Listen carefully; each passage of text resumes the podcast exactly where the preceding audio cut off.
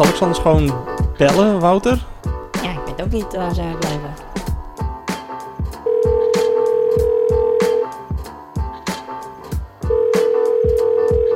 Dit is de voicemail van Hendrik. Ik ben er even niet. Je kan straks weer bellen, maar dan hoor je me weer. Dus spreek maar iets in na de piep.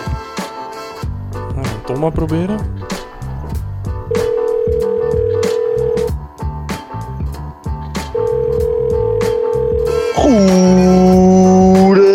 Dit is Tom. Ik ben even niet bereikbaar. Spreek iets in. Na de Nou, die gasten niet op, joh. We hadden afgesproken om vandaag de promo voor seizoen 3 op te nemen?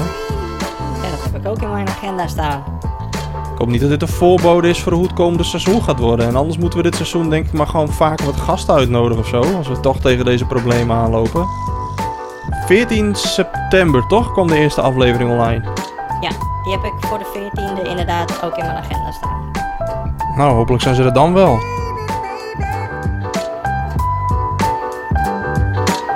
En heb je anders het nummer van Nienke of Anouk nog?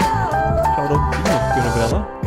Misschien dat die wel opnemen. Misschien vindt het wel leuk om een promo voor het nieuwe seizoen te nemen.